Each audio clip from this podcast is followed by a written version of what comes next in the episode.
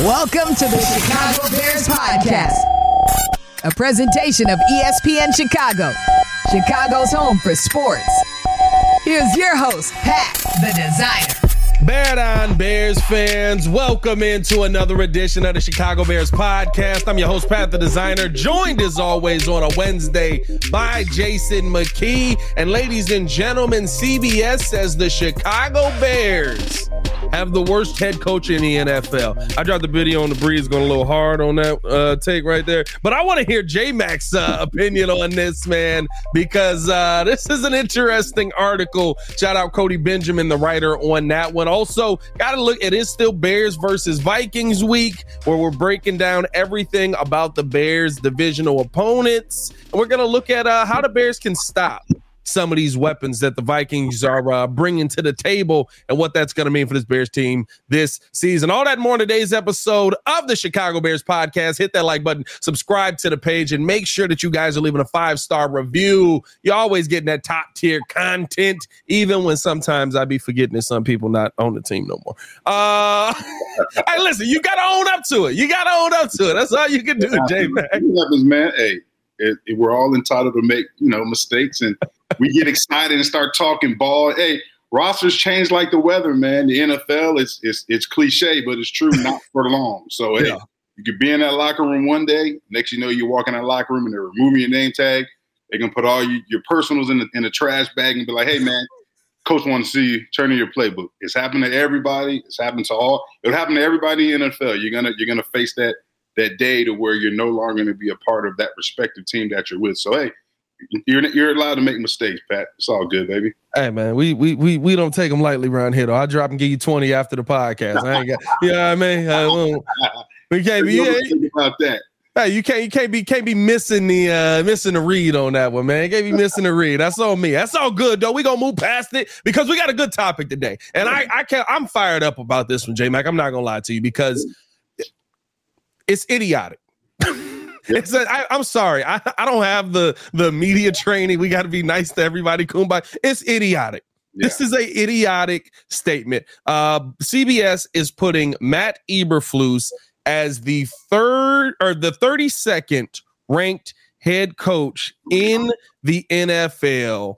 And I I just I don't see. Let me see if I can pull this up on here believe I can bow. I, I just don't see how he's a 32nd ranked head coach. It says it's not all Eberflus's fault. He debuted with a stripped down roster, but if you're not if you're going to be a defensive head coach in today's NFL, you'd prefer not to shepherd one of the league's worst units on that side of the ball. A big leap from QB Justin Fields would help. So J Mac, I ask you this. Mm-hmm when you hear this, when you see this, when it kind of just feels like context is not being brought to where Flus is ranked here, what are your thoughts on it? Where do you have Flus kind of uh, in this whole grand scheme of things? Yeah, I mean, he's definitely not 32. And, you know, a lot of this is the off season, right? Everybody's bored. There's no football until training camp. So people got to manufacture stories, right? You got to write something. You got to have something to talk about. So people say anything. So, I mean, obviously, you know, he hasn't done his homework. And, and granted, Bears league worst record. Of course, we know that. But like he said, he made a good point in terms of saying it's not all Eberflus's fault. Yeah. You're right on that. So it's not all his fault. So you can't rate him 32nd. and, and, and to say that as well, you have two rookie head coaches ranked ahead of Coach Flus. Oh You've got DeMeco Ryans, who I'm very high on, very uh, you know, great defensive mind, former player. You know, I'm glad he's getting his just due as, as now the head coach of the Houston Texans, but also Jonathan Gannon. You've got him on there as well, rookie uh, head coach for the Arizona Cardinals. Like, just because those two guys are rookies, you can't rank them ahead of the Bears. Like, their roster, I think, right now isn't even better than the Bears. So, how are you going to rank them ahead of the Bears going into 2023? Uh, and look at what Flus had to work with last year. So, we know the Bears was what? Bottom of the barrel in terms of, uh, you know, rushing defense uh, one of the lower teams in the league in terms of pass defense, was yeah. the worst teams in terms of sacks. I think we had 20 total sacks last year. And yes, he's defensive coach, but you got to look. You can't just judge him based upon you know the, what they did defensively. Look what they did offensively. You know, no, no, uh, one of the top teams in the league in terms of rushing. Um, you know, had it, Justin Fields made some made some leaps and bounds from his first year, uh, but obviously he's got to get better in the passing game. You know what I mean? Look at how many close games that you had. Uh, we'll break it down. I mean, you lost to the Vikings 22 to 29. The Dolphins, you lost to by three points. The Eagles, who went on to represent the NFC in the Super Bowl, you lost to by five points. You lost to the Falcons, who, hey, Falcons weren't that good, but you still lost to them by three points. So if you just, if the ball bounces our way in, in those games, right, that record's a whole lot different. And then where would you say he would rank on this, on these rankings that you had? So, you know, it, it's, you, you got to really do your homework. And you look at how much better the Bears roster is now as opposed to last season, just on the defensive side of the ball. Yeah. You look at the upgrades that you made at defensive end, Pat. You had last year the 22 roster. You had Al-Quadin Muhammad at defensive end. You know what I'm saying? You had uh, Dominique Robinson was one of your other starting defensive ends towards the end of the season. A guy who we know who has a high ceiling in terms of his of his potential, but a guy who has not played the position that long, so he's still learning. Um, defensive line, you know, you had a rotation between Angelo Blackson and Armon Watts and Justin Jones. And just look at the linebackers. I mean, no disrespect to the guys that linebacking corner 22, uh, 2022 roster, Pat. But what we have now, I mean, it's leaps and bounds uh, in terms of their productivity, in terms of their athleticism compared to what we had in 2022. Yeah, Nick Morrow. Obviously, had Jack Sanborn, was a bright spot last year. And then you had Matt Adams. Those were your starting linebackers to close out the season last year. And look what you have now. You're bringing T.J. Edwards, bringing Tremaine Edmunds. You know, those two guys were just ranked two of the top 10 linebackers in the league. So if you're basing this, right, in terms of, you know, this season, you, you got to really look at the roster and, and, the improvements that we made compared to last season. Because last season, I mean, you, you trade away Roquan, you trade away Robert Quinn. Those were your two defensive stalwarts. Those were your two defensive guys. You draft a young Kyler Gore and a young Jaquan Brisker. Those guys were trying to get their feet wet in the NFL last year. You lost Eddie Jackson as well yeah. last year. He comes back. Jaquan Brisker's second year in the system. Kyler Gordon's second year in the system. Jaylon Johnson coming into a contract year. So just off of that alone, man, I mean, how was he 32? Makes no sense. None.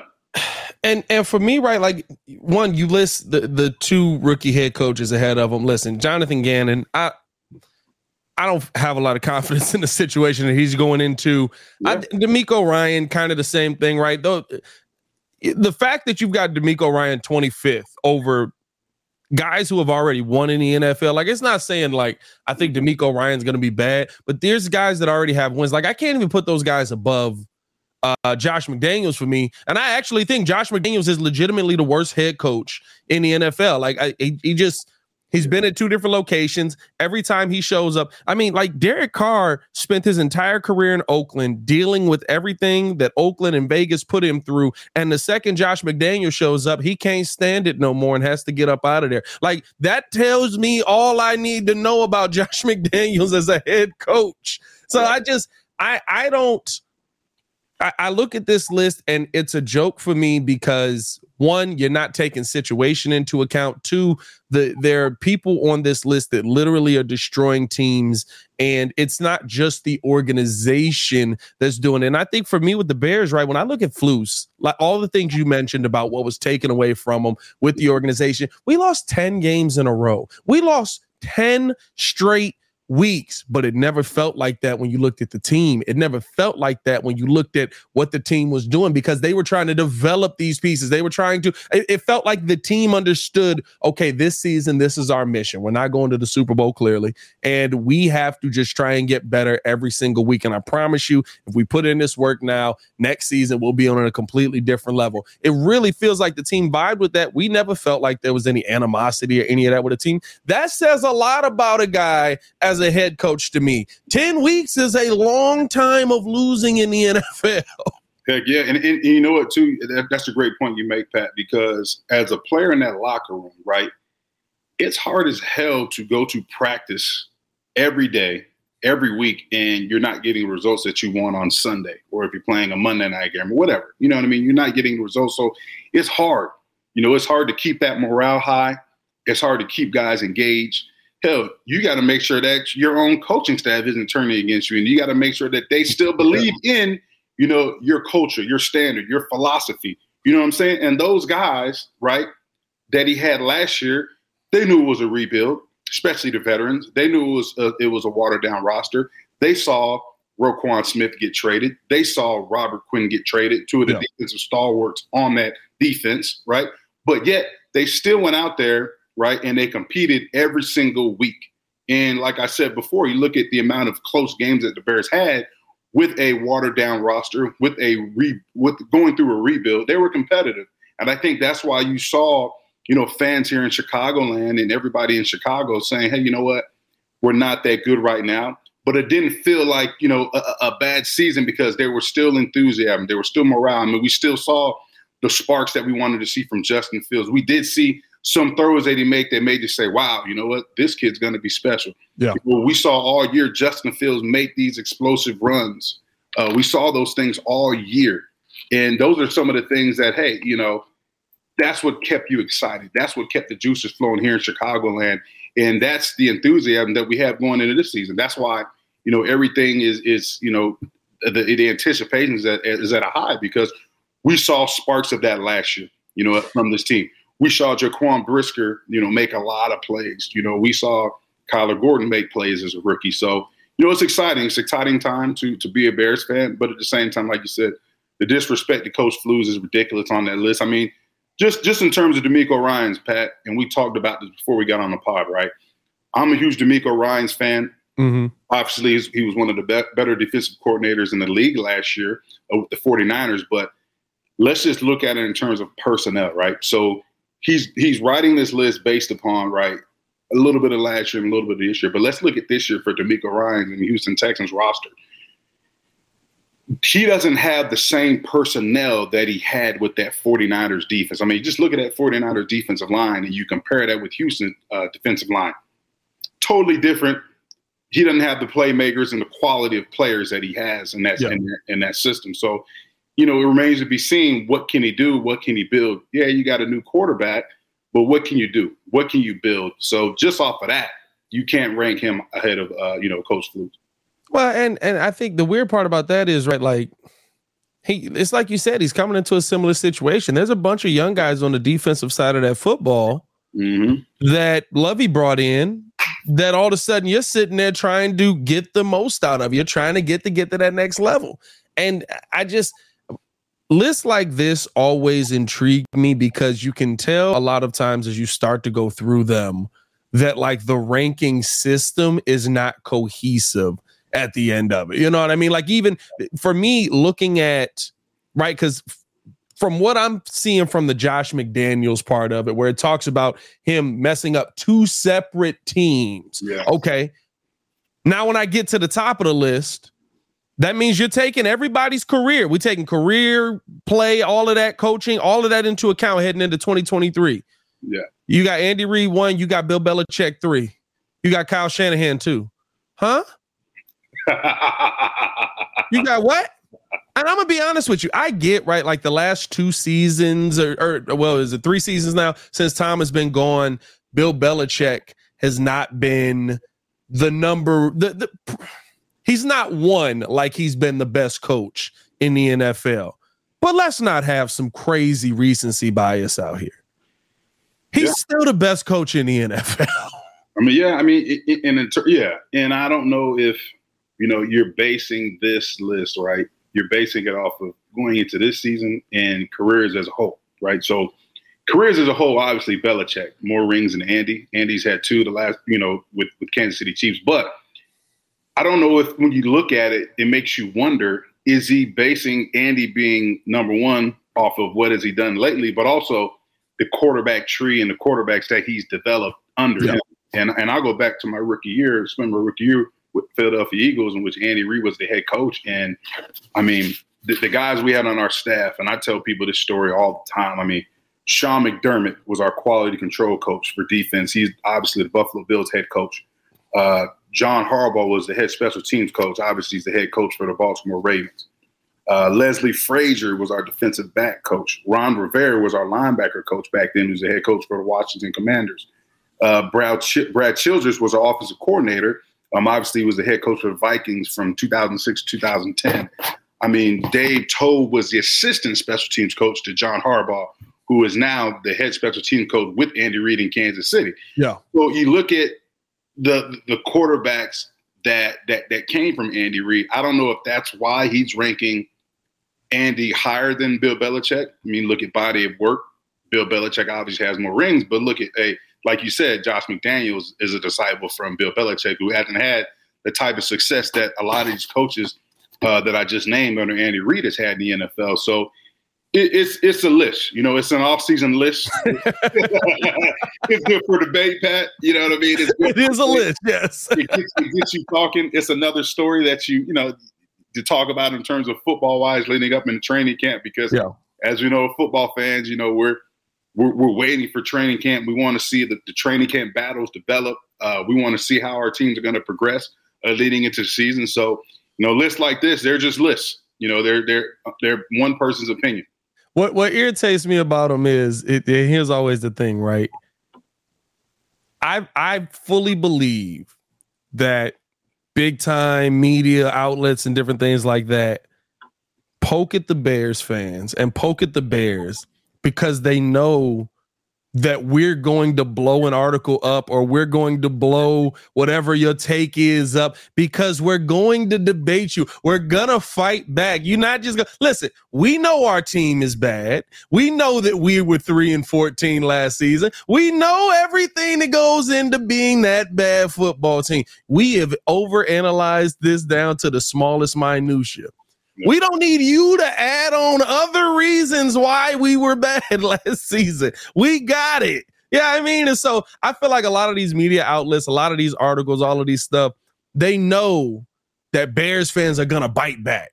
Right. And so they'll make a out of body, oh my God, take just to get Bears fans involved. And listen, we're doing it right now. It works. Of course. Like I'm not gonna sit here and tell you it don't work. Like we're having this conversation right now. Like but it's one of those things for me where I always look at I'm just like y'all just love picking at us, bro. I love like anytime, bro. I swear, anytime uh, uh, uh, CBS has the game, there's always gonna be some list about how many quarterbacks we've had over the past 40 years. It's like, okay, no, we get it. You know what I mean? We we were there. We saw them. Uh, hey man, please, let us know how you guys feel in the comments below, man. Where would you rank Flus? How do you have him uh, rated in the NFL? Do you at least have him above the guys that haven't coached a game yet? Like I'm, I have Josh McDaniels above those guys. So uh, can you tell I don't like Josh? Anyway, uh, I do want to ask you this though. You were an Andy Reid uh, um, player. You played under Coach Reid. Coach Reid has, I believe, three of his disciples in the top 10 on this list. Mm-hmm. What is it about Coach Reid? Because we, I mean, we've seen Belichick's tree, right? And another Josh McDaniel shot. We've seen the Belichick tree, and it's not pretty. What is it about Coach Reid that is he finding just these gems when guys come in, or is just he a coach that how he teaches it, how he puts it out there, it really teaches guys and prepares them for the next level? Yeah, I think you know, in in as a rookie in my my rookie year, I wasn't in all of the coaches' meetings to see how Andy was developing his coaches. But what I do know is he's a a, a highly detailed oriented guy you know, yeah. he, he leaves no stone unturned. I mean, we we went over everything, practiced every situation, went over every situation. Every meeting was detail oriented because obviously time is of the essence in the NFL. You know, you, you can't be there. You're there all day, but it's a lot of things you got to go over. And I think he really did a great job of maximizing the amount, maximizing his schedule in terms of installing plays, making sure that players understood the scheme. You know, making sure in the off season that he had the right offense. Uh, he had the right off-season program to make sure that we were getting the right training, the right nutrition, so that way we can be go out there and execute his scheme. You know, the coaches did a good job of making sure that they worked on the, the basic things, the fundamentals, so that way we could be sharp and we could execute whatever scheme or whatever play was thrown our way. And you know, I saw that a lot with with the position coaches. You know, Andy would be in the offensive install meeting, but he did a great job of preparing his coaches, but he let his coaches coach. So you know, when, when, when Coach Childress was was in an office offensive install meeting, you know, Andy was there, but he let Coach Childress command the room. And I think that's the type of development that as a head coach, you know, you you want to develop your guys. You know, you want your guys to go on and obviously you want to keep most of your guys because they're, you know, they're a direct correlation to your success. But you you know these guys want to go on to be you know head coaches and and the position coaches they want to go on to be coordinators. So as a head coach, it's your job to continue to developing these coaches, but also uh, you want to make sure you give them the resources so they can be successful. So that way they can go on and further their careers and be head coaches or coordinators. And I think uh, Coach Reid did a good job of that. And I think Coach Reid also did a great job of, you know, he was truly a player's coach. You know, he was he was strict when it came down to, you know, getting the business and making sure that we understood, you know, what our job was. So he was hard in terms of, hey, we got to work today. We got to get better here. You know, he didn't he called a spade a spade.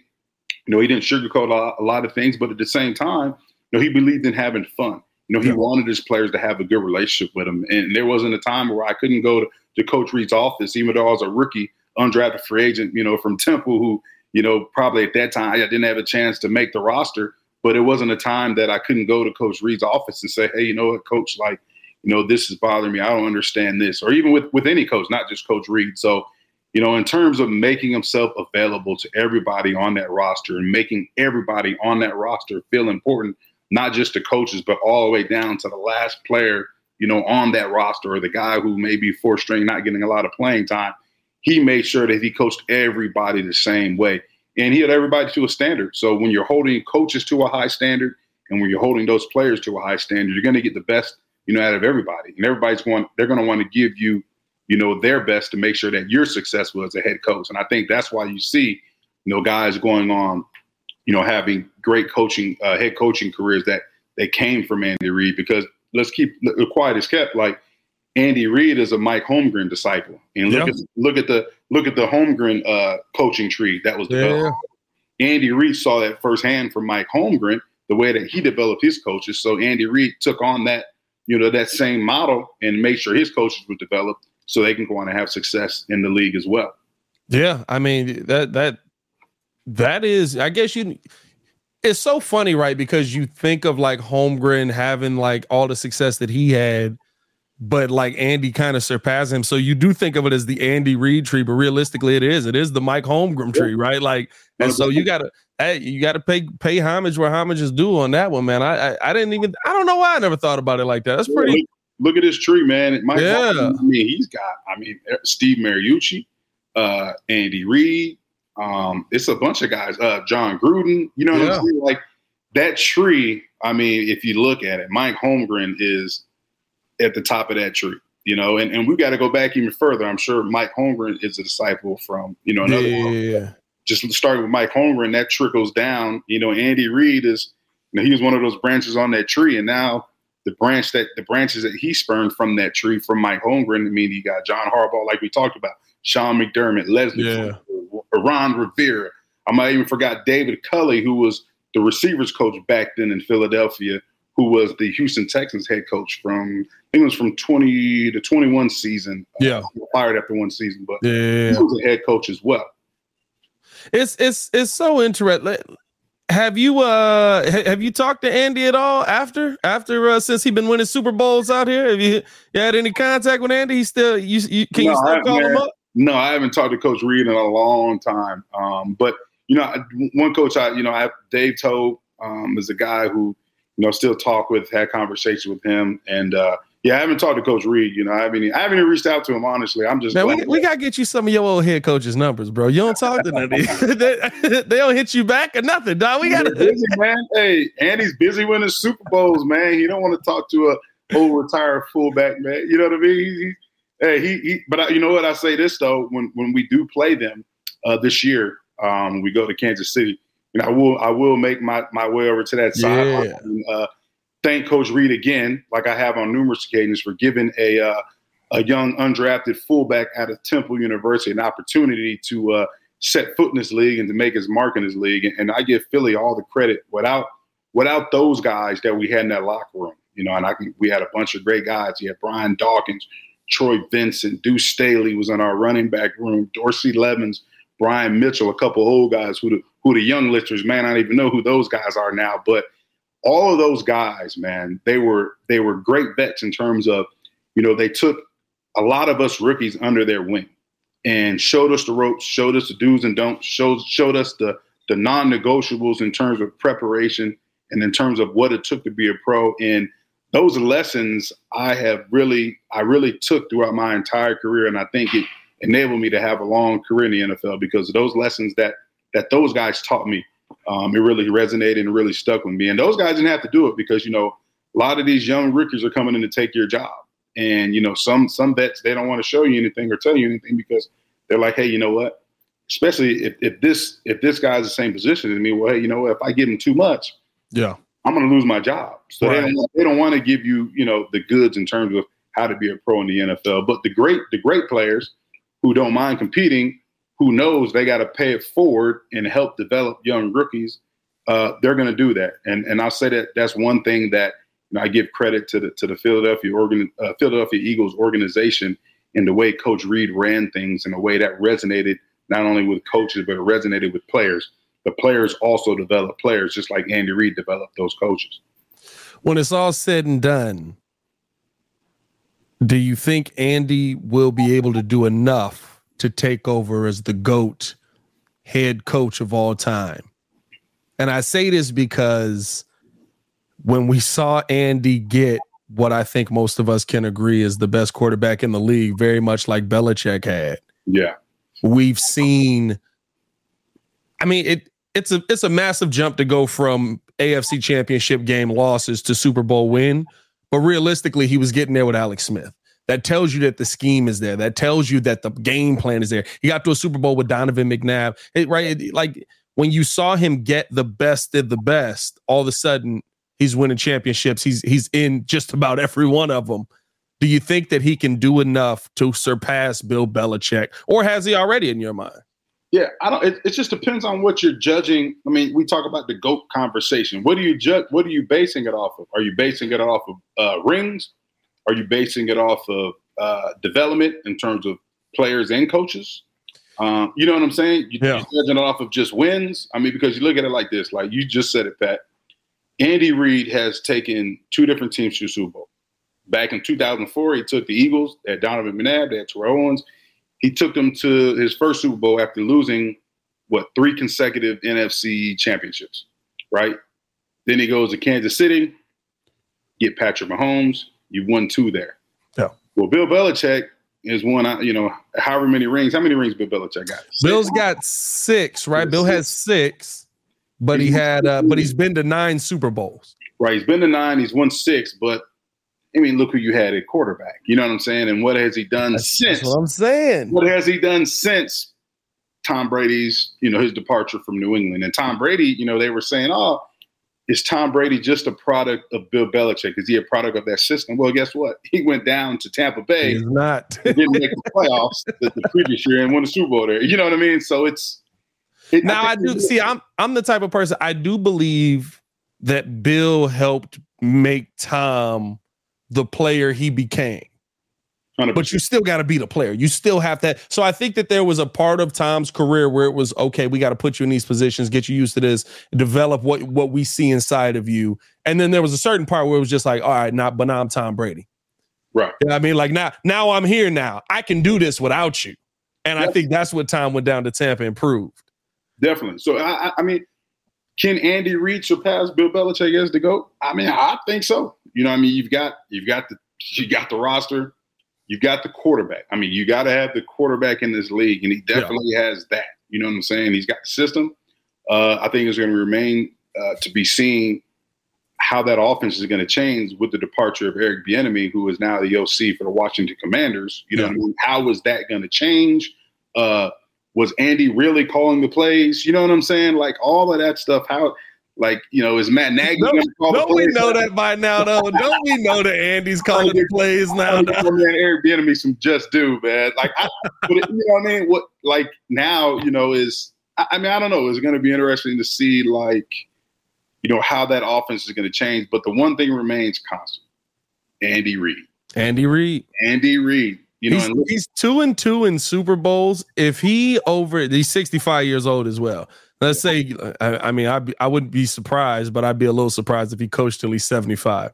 But over the next 10 years, if you can get four Super Bowls, oh, yeah. hey, listen, I would have all with the same team. Like I can't, I I might have to put you on that list. I don't you know. To. You got to because now, right? You talk like we said, the goat debate. What are you basing it off of? Well, now, regardless of what you base it off of, if Andy can can get get some more Super Bowls, or if he can get get at least the same amount that Coach Belichick has, right? Yeah.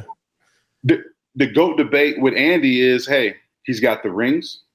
He's developed the coaches that have went on to be successful head coaches, not just head coaches, but Yeah. have gone on to different organizations as the head of that organization and has and has had success. You know what I'm saying?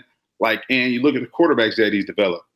Donovan McNabb, Patrick Mahomes, like you said, he did he helped develop Alex Smith when he was there. Like, I mean, it's it won't be a debate if Andy, you know, can continue getting these Super Bowl rings, you know, on on his finger. But I think until you do that, I mean, you have to base what what is the criteria being based Yeah. on Well, I think I think that would be it, right? Like if he can, I think even if he can get close, right? If he can get four rings, five rings, then you have to start talking about okay, but he got Pat Mahomes so much later in his career. What if he gets a talent like that before then? Right, he got to a Super Bowl with McNabb. He got close to getting to a Super Bowl with Alex Smith. You have to look at the time that they spent without arguably the greatest player in the league and what were they able to be successful at? And I think that's where a lot of people start to look at Belichick now and they're like, listen, without Tom, you really ain't been that good. You've been a you you've made it through a couple of regular season games, right? Like, I mean, you're talking about some of the backup quarterbacks that come in and, and still elite defenses, but if you look at the overall, I mean, you got to go Cleveland, where he was a young head coach. Um, and the last couple of years without Tom, like you have to look at like, okay, those seasons where they didn't have somebody that could be talked about as the GOAT, which I think Pat Mahomes is is well on his way of being talked about as well, because Mm. he keep winning. He got a long way to go, though. He still got Hey, yeah, he got a long way to go. But he, hey, listen, he got a good start to the resume. That's all I'm gonna say. What, what's he been? He been in the league six years now, is it? yeah. 17 to 22. And every year of his career, including one year with uh with uh Alex Smith, he's been to the AFC championship or further. That's a pretty good start. That's All right, let's keep this show rolling along, man. Hit that like button, subscribe to the page. Let us know how you guys feel. You got Reid over Belichick. You got Reid over Belichick. You got Belichick over Reid. What are you guys feeling about? I, I don't like the recency bias with all of it though. Like Muzz are like he lost the last two years. He he's done. It's like okay, like Don Shula ain't been in the, the, the NFL in 40 years, and we still talk about him as one of the best. Come on now. Uh let's get into Bears Vikings though. This is still Bears Vikings week. Want to touch on this. I thought we had a good topic to bring to the forefront. And for me, the Vikings are an interesting team. Talked about this yesterday with P Kid on the podcast.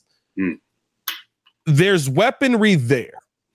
Mhm. There is talent on this team that I believe will be very tough for the Bears to stop, at least in one name, in Justin Jefferson. Let's start there. If you're looking at what the Vikings' weapons are, what do the Bears have to do to slow down some of these weapons on offense, specifically a guy like Justin Jefferson? Yeah, I mean, nobody's been able to slow him down. You know, I mean, over 1,800 yards receiving last year, and you know, teams, I'm they tried to double him. You can try to press him. Problem is, he can get off press. you know, he's still effective. He can beat the double team. He makes, I mean, he makes some great contested catches. Yeah. I mean, and his route running ability is ridiculous. You know what I'm saying? So, with a player of his caliber, obviously one of the best in the league, it's it's tough and he's going to be he's going to continue to to be a defensive coordinator's nightmare. And when you look at it, you know it's it's you say okay, the easy thing would say let's just double Justin Jefferson, right? But you really got to look at all the weapons that the Vikings have besides Justin Jefferson. Yeah. And you know, a name that he that gets overshadowed in that receiving room is KJ Osborn. You know, if you look at it last year, the last game against the Bears, uh, I think uh, uh, Justin Jefferson only had what he had. He had four catches. It was Osborn that had over 100 yards receiving that really killed the Bears. So, and then you go out and you draft, you know, Jordan Addison, um, a young rookie drafted in the first round that had, has great playmaking ability as well. You put him out there. Now you have another playmaker that you got a game plan for. Not to mention, you got a tight end that almost had over a thousand yards receiving, and T.J. Hockenson. So it the passing game is you know Kirk Cousins like despite what people say, oh Kirk, uh, whatever. I mean Kirk Kirk does his thing. You know he does his thing. Will he turn the ball over? Will he make mistakes at big moments uh, uh in games? Yes. But the but the one thing remains to be seen uh, that is Kirk distributes the ball well to his playmakers. You know what I'm saying? And the biggest thing that the biggest thing that you got to look at for the Vikings this year is we talked about it before, Pat, is the departure of Dalvin Cook, right? And we know that hey, Vikings got rid of Dalvin Cook. Why? Well, we know the value placed upon running backs is you know at an all time low now. Yeah. You know, and they feel that regardless of who's back there with their system, they run. You know, they major in wide zone just like the Bears do. They feel that hey, you know what? We got a guy Alexander Mattison who can do the same things that Dalvin Cook did when given the opportunity. Uh, that remains to be seen. I think Alexander Mattison's a great back, but it's a lot different uh, just coming in and being a spark when Dalvin's not in the lineup, as opposed to having to be that spark week yeah. in and week out. You know, having to be the guy. Um, so and, and, and Mattison's had some. He's had his, he's had some good you know moments against the Bears. I think the last game of the season last year, know, he was the lead back. He had more carries than than Dalvin Cook.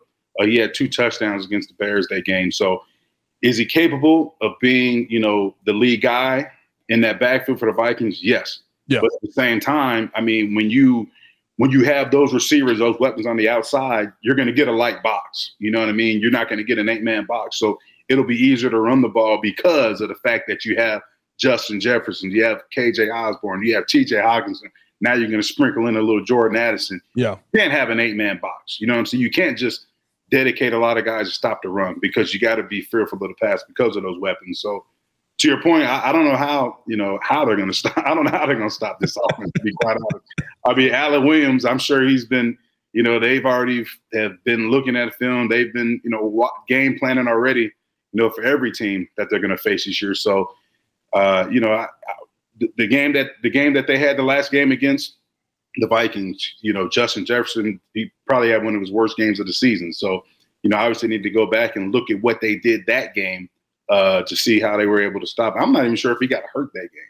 Uh, I, I, feel like he didn't finish that game. I yeah. feel like that was a we got to get this man over 1,800 yards to get him his money type of your dig. Yeah. I feel like it, I got to go back and look at that game myself. I, I, I don't think there was a ton of.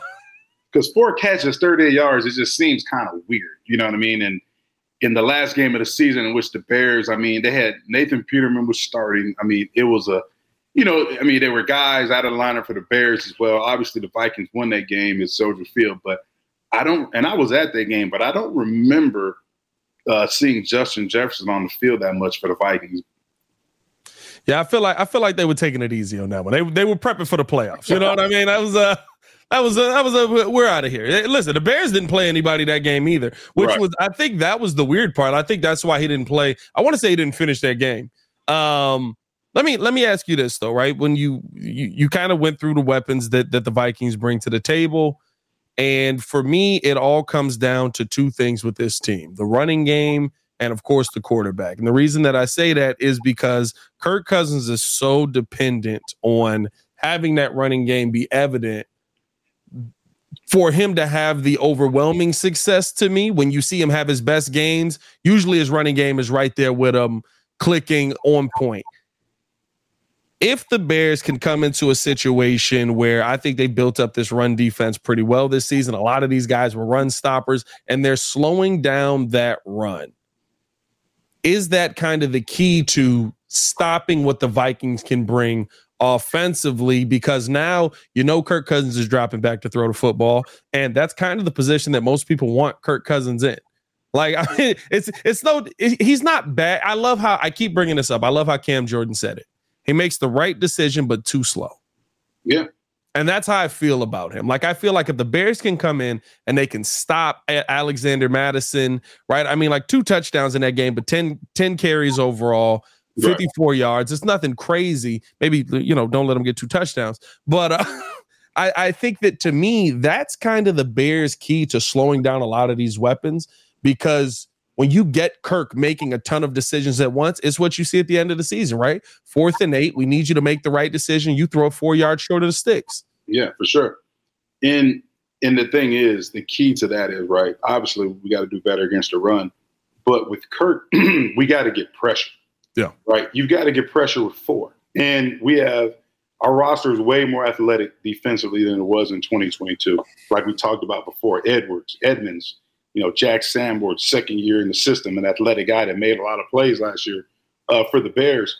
You have to get pressure because this passing game, excuse me, like you said, Pat, is predicated off the run because they want to generate big chunk plays through play action passes.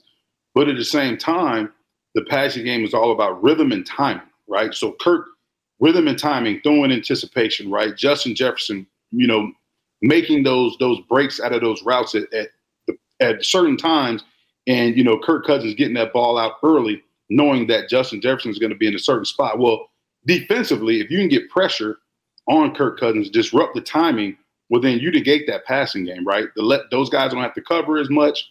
You know, Kirk Cousins is back there patting the ball. He's not comfortable. And I that's that's the only way that you can be effective in in stopping this uh, Minnesota Vikings offensive attack. You know, you got to take away the run, but you've got to get Kirk Cousins dirty. You got to disrupt the timing of this passing game. That's the only chance that I think that the Bears will have if you want to stop this offense.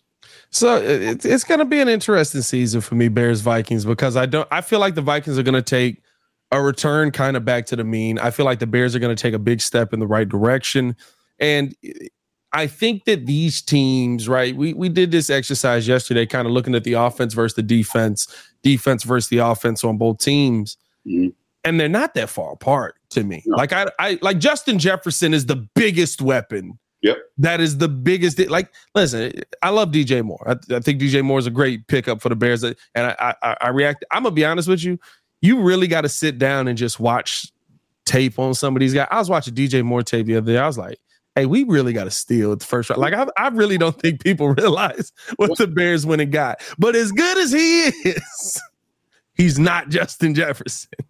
Right. And I think to me that when I look at kind of where the weaponry is on the Vikings team, the pieces are there, the names are there. And really, the one thing that continues to get in the way of the Vikings seems to always be the Vikings. Yeah. You know what I mean? And so I think that the Bears have to go into a lot of these games just kind of doing your best to keep everything even keel. And the Vikings will give you an opportunity to beat them. I think that they come in with less weaponry than last season. Although I will say Jordan Addison, I, I liked him in uh in college. I, I really like Jordan Addison game, sure-handed guy. I wanted the Bears to be able to go out and get him, but he's I just don't see a scenario where like the Vikings, when you look at them on paper, offensively especially, are just leaps and bounds better than the Bears. I see one piece that's leaps and bounds better, and right. he's kind of dragging up everybody in the rear. Yeah, and like you said, the Vikings, right? They're unpredictable. week in and week out, unpredictable. You don't know what team you're going to get.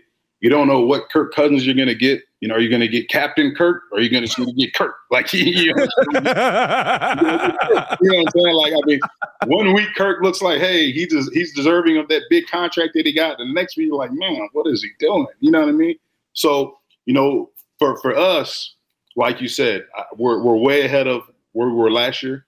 Totally different roster from that yeah. 22 team. Um, you know, we're more athletic on defense.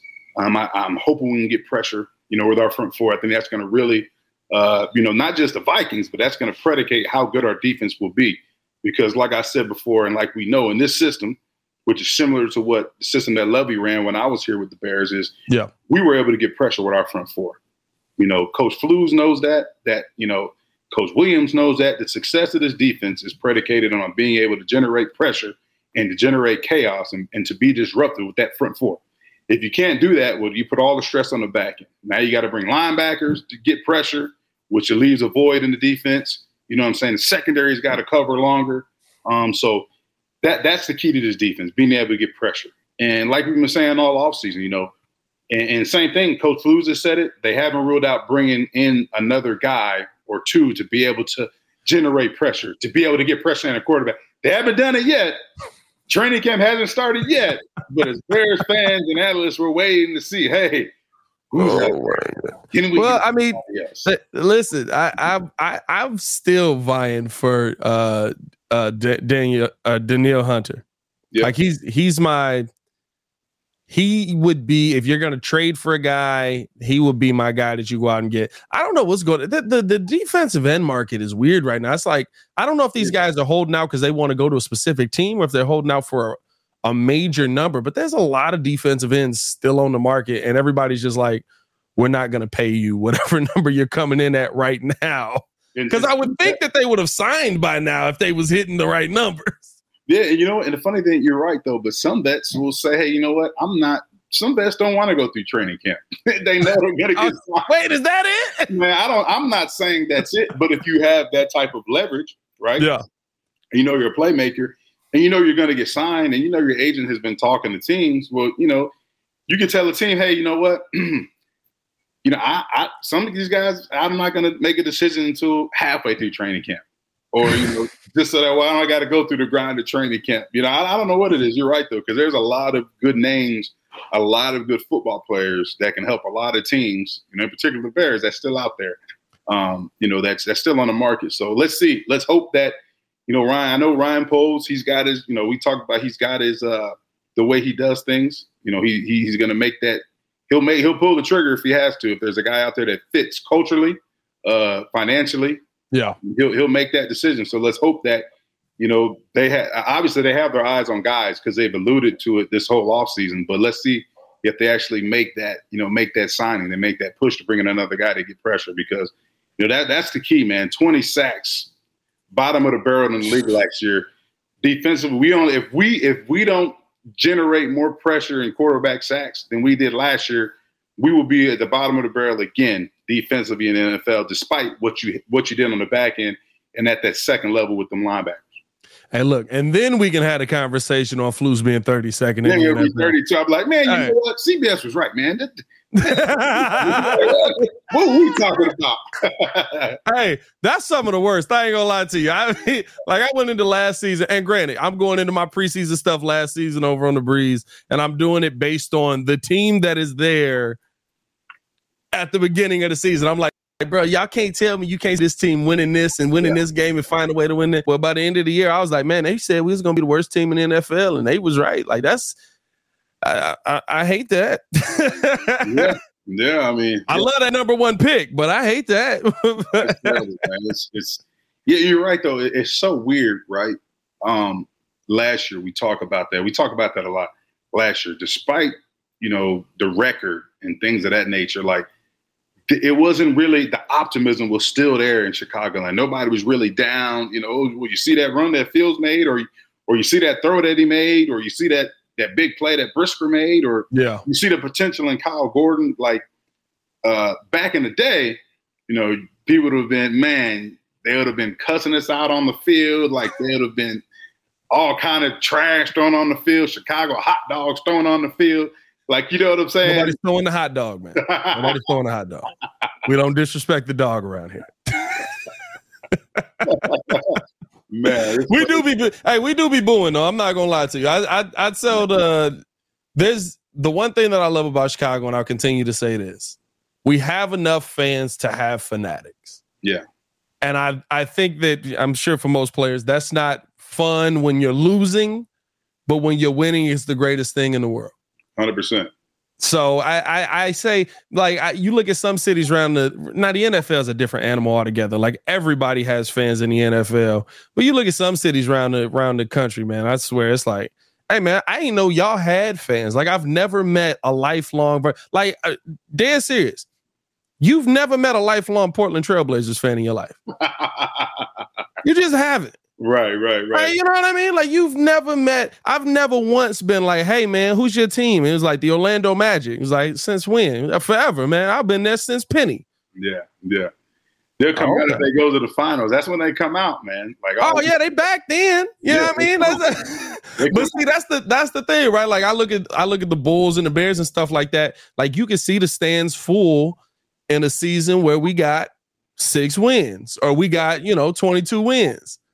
And then when we start winning, it's like, hey man, we can't, we we fighting to get in there. We we fighting to be inside the stadium. So I love this city for that, man. At a minimum, we got we got some of the best fans in the world. And uh You know, that's why we doing all this content. That's why we're putting all this great stuff together, man. And we gonna keep getting better at it. I swear. I got 20 push-ups to do after this podcast. So I'm a, we gonna log off for that. Hey, appreciate y'all for tuning in and showing love as always. For Jason McKie on another week of the Chicago Bears podcast. I am Pat the designer. We'll be back tomorrow. We might be doing a switcheroo, I believe, tomorrow. Might have Yurko on tomorrow instead of hmm. Courtney, and we might be doing Courtney Friday. So stay tuned with us on that. As always, though, y'all stay safe out there Chicago and bear down. Bear down.